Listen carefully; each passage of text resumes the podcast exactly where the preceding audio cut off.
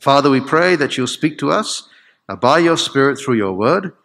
We pray that your Spirit will show us Jesus, that we might see him more clearly uh, and love him more and follow him with confidence. We ask this in Jesus' name. Amen. Have you ever been on a roller coaster? Uh, many years ago, uh, Judy and I took our kids to Legoland in Johor. And under the influence of our children, we went on the same roller coaster a number of times. Now, the thing about the roller coaster is that it's scary. It's meant to be. But you know, it's actually safe. You're not going to die.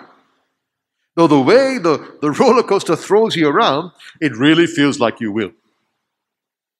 In our passage today, we're going to see some people who were thrown around uh, like we were in the roller coaster, except in this case, they really did think they were going to die. The passage we're looking at is a part uh, of uh, Matthew's Gospel. It comprises, uh, uh, and it's actually a part of a section uh, that comprises of Matthew chapter 8 and 9. Uh, and this section is an action section of the Gospel. It comes between two blocks of the five blocks of Jesus' teaching that Matthew presents. In the first part of chapter 8, we saw Matthew presenting us with three miracles of Jesus. Each of them told us something about who he is and about how we ought to relate to him. And then in our passage last week, he challenged us to follow Jesus by presenting us with the stories of two men who considered doing so. Jesus warned the first one that following him would be hard. He would have to face all kinds of uncertainties and insecurities. Foxes have holes and birds of the air have nests, he said, but the Son of Man has nowhere to lay his head. And then with the second one, he made what some might consider an unreasonable demand. When the man wanted to go and bury his father before following Jesus, Jesus wouldn't let him. Following Jesus was meant to be an even higher priority than what you might sensibly think was one of the most important obligations in someone's life. Following Jesus can bring uncertainties and insecurities. But does that make it ultimately unsafe? Following Jesus means that he has priority over everything and everyone else. But who is Jesus to make such demands? And can he validly require such loyalty from us? And what does all this mean when we are faced with danger and even death?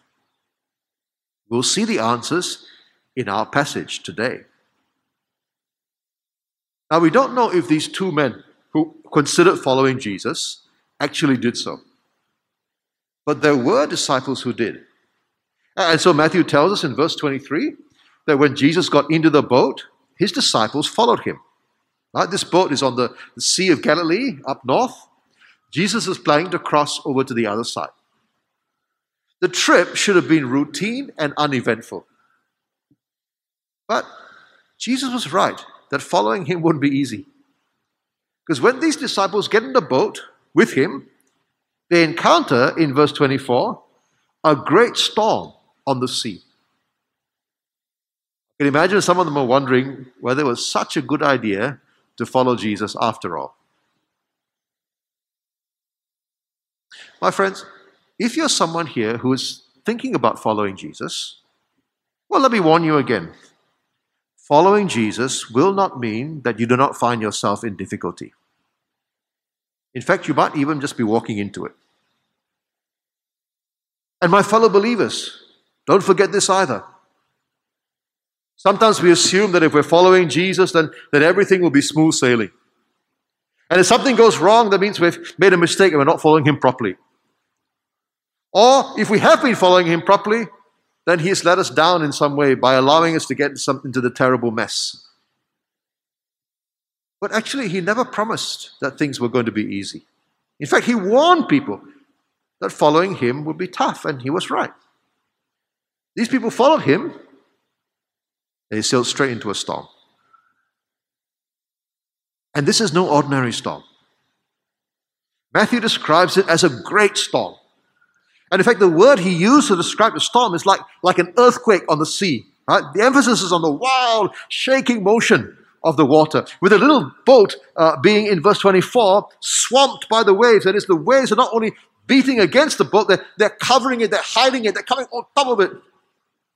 This storm is so serious that the disciples, at least four of whom are experienced fishermen who made a living on that very lake, are convinced they're going to drown. And while all this is going on, where is Jesus? He is, at the end of verse 24, asleep. Jesus is fast asleep in the boat. The Son of Man, who had no place to lay his head, has crashed out. Maybe he's exhausted from all his work of teaching and healing and casting out demons, but it's not just that he's tired, it's also that he's confident. Jesus is not worried about the storm, he's just napping through it. His disciples break up his peaceful slumber. They wake him. They say in verse 25, Save us, Lord, we are perishing. Uh, the word perishing means to be destroyed. And it's often used about people being destroyed under the judgment of God. Uh, our ESV Bible correctly translates it in the present tense. Uh, the disciples are not just saying, There's a good chance we will die in this storm. They actually say, We are perishing. Something awful is happening. We are in the process of being destroyed. Could it be that they remember the story of Jonah? Where God caught up with his disobedient prophet as he was sleeping on the boat and brought about a storm that is so severe that the, the only way the soldiers would be saved was to throw him overboard? Could it be that they've got this slither of fear that, well, what if Jesus isn't really who he claimed to be. What, what, what, what if he's in trouble for speaking all the kinds of things that he did? Uh, actually, we don't know what's running through their mind, but at the very least, we know that they are panicking. They are panicking. And they think they're going to die.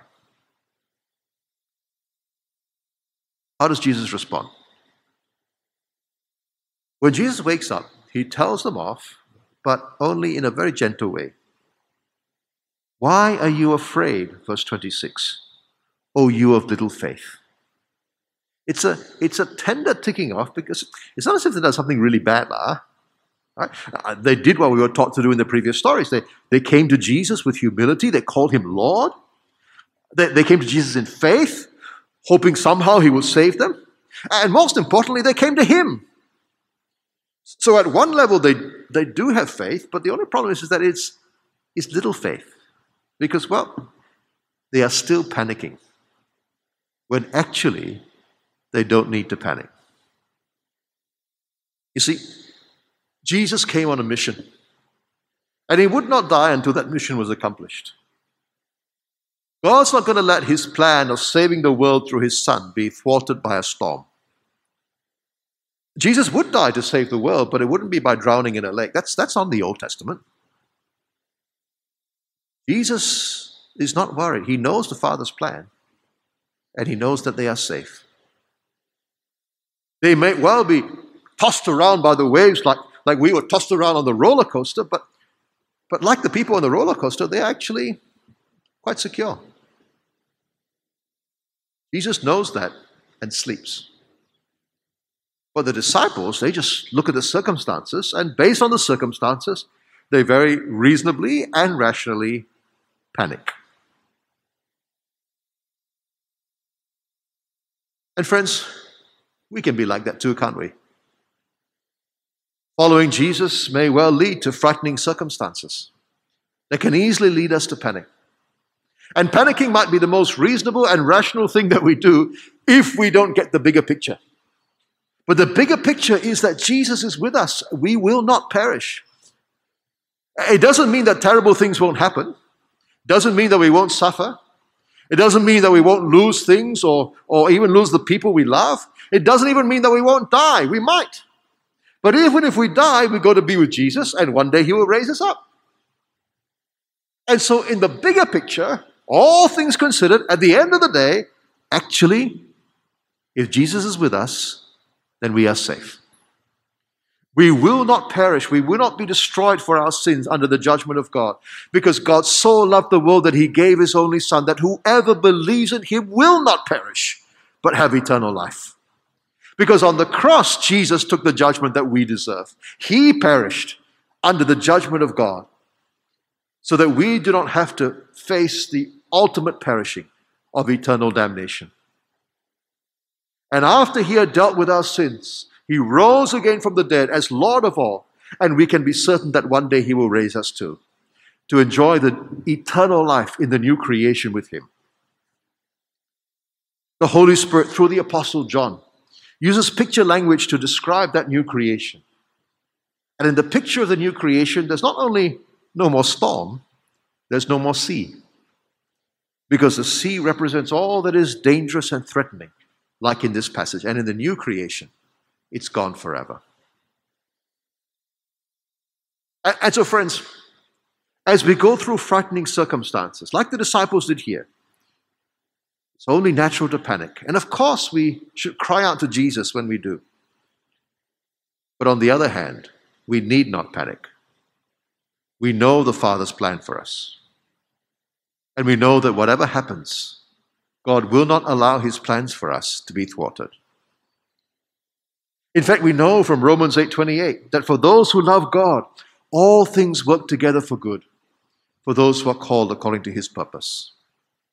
And what's that good that he planned? Well, Romans 8 continues For those he foreknew, he also predestined to be conformed to the likeness of his Son, in order that he might be the firstborn among many brothers. God's plan for us is that we should grow more and more like Christ, and that one day we should be with him in glory forever. And is he going to accomplish that plan? Well, we're told in the very next verse those he predestined, he also called. Those he called, he also justified. Those he justified, he also glorified. If we have been justified by faith in Jesus Christ, then our future glorification is so certain that it's even put in the past tense. No disaster can thwart God's plan for us. We may face sickness or sorrow or accidents or storms or persecution or even death. But none of those things will stop God's plans. We are secure in Christ as the disciples were secure in the boat, and certainly more secure than my family and I were on that roller coaster. The disciples didn't feel safe in the boat, though they were. We may not feel safe either. But if Christ is with us, then we are ultimately safe. And with Christ in the vessel, we can smile at the storm as we go sailing home.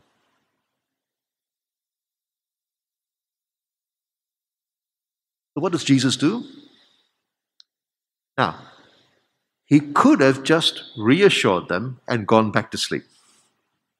That would have been okay. They would have been fine. They were safe with him. But in this particular case, he decides to do something immediately. He doesn't always calm the storms in our lives, so to speak. But in this occasion, he's going to do something dramatic because he's going to show the disciples, and through them, he's going to show us something about who he is. And once he's done that once, he doesn't need to do it again because once he's shown us who he really is, then we can trust him to look after us through whatever storms we face, however long they rage.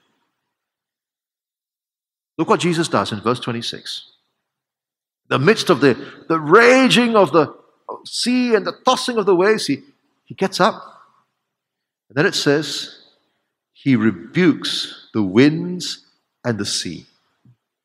He speaks to the waves. He tells them to stop. He tells the wind, the sea to stop. And you know what happens? There is great tranquility. All becomes calm. In creation, God spoke and nature obeyed. And here Jesus speaks, and the winds and the waves, they, they just do what he says. This might be the most amazing miracle so far in Matthew's gospel because, you know, Jesus healed people, but controlling nature, that's something else, isn't it? And it's not just a miracle of timing, because even if the wind just so happened to stop when Jesus said so, the waves would have kept on moving for a long time afterwards. But Jesus rebukes the wind and the waves, and it's completely calm. So, you know, he's He's not like Jonah, is he? Jonah was helpless under the judgment of the God who controls the weather. Jesus is the God who controls the weather. In Psalm 65 in the Old Testament, the psalmist speaks of how great God is. By awesome deeds you answer us with righteousness, O God of our salvation, the hope of all the ends of the earth, of the farthest seas, the one who by his strength established the mountains, being girded with might, who stills the roaring of the seas, the roaring of their waves, the tumult of the people, so that those who dwell at the ends of the earth are at awe at your sights. The awesome Creator God stills the wind and the waves. What about Psalm 89? O Lord God of hosts, who is as mighty as you are? O Lord, with your faithfulness all around you, you rule the raging of the sea, and when its waves rise, you still them. Or Psalm 107, a psalm for giving thanks to God for saving people uh, in all different circumstances. And well, one of those circumstances in verse 23 onwards. Some went down to the sea in ships, doing business on the great waters. They saw the deeds of the Lord, his wondrous works in the deep. For he commanded and raised a stormy wind, which lifted up the waves of the sea. They mounted up to the heavens. They went down to the depths. Their courage melted away in their evil plight. They reeled and staggered like drunken men. They were at their wits' end. Then they cried to the Lord, that is to Yahweh, the God of Israel, in their trouble, and he delivered them from their distress. He made the storm be still, and the waves of the sea were hushed. Then they were glad that the waters were quiet.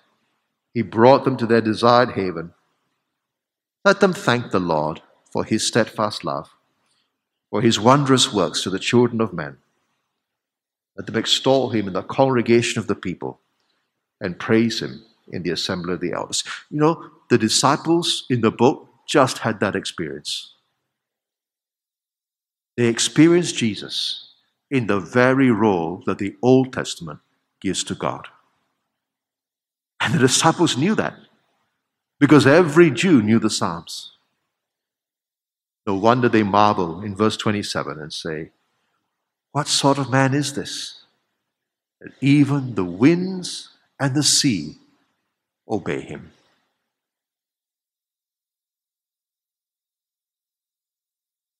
Friends, showing us the identity of Jesus seems to be the, the main point that the Holy Spirit is making through Matthew here. That's the, the climax of this, this story. But notice he doesn't tell us, he shows us. He lets us see for ourselves what Jesus did. And then when we read the Old Testament, we can work out who Jesus is. And then we can work out if we are willing to follow him and trust him as we do. Remember, he's just shown us Jesus' warning that following him can lead to uncertainties and insecurities. But now he shows us that even though it's scary, following Jesus is ultimately safe. He's just shown us that Jesus makes really tough loyalty demands from those who follow him. But now he shows us the right that Jesus has to make such demands. He is truly man, who gets tired enough to sleep soundly in the boat, trusting his heavenly Father. But he is also truly God, who commands the wind and the sea. So, unlike anyone else in the whole world, it is perfectly appropriate for him to demand our complete and utter allegiance. And because of who he is, not only can he make those demands, but he can also keep his promises. So if you're not a believer and you're thinking of following Jesus, let me tell you, you can safely do that, even though it will bring insecurity and uncertainty in the short term. And if you're already following Jesus, then whatever you are going through, let me assure you as well, you are ultimately secure. At the beginning of Matthew's Gospel, Jesus was identified as Emmanuel, God with us. At the end of the Gospel, Jesus will promise his disciples that he is with us always, even to the end of the age. And in this passage, we have seen that if he is with us, then we need not panic. We will not perish if we are with him. Let's pray.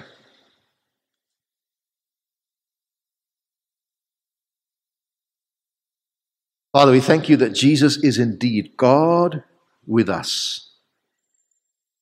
And we thank you that he has shown that so clearly in this incident that, that, that we read about today. And so we thank you that we can have confidence in the midst of troubles. We thank you that because he is with us, we can be sure that that we will hmm. not ultimately perish, but have eternal life. And so we pray that you help us not to panic when troubles come, but to put our hope and our trust in Him. And we ask this in His name. Amen.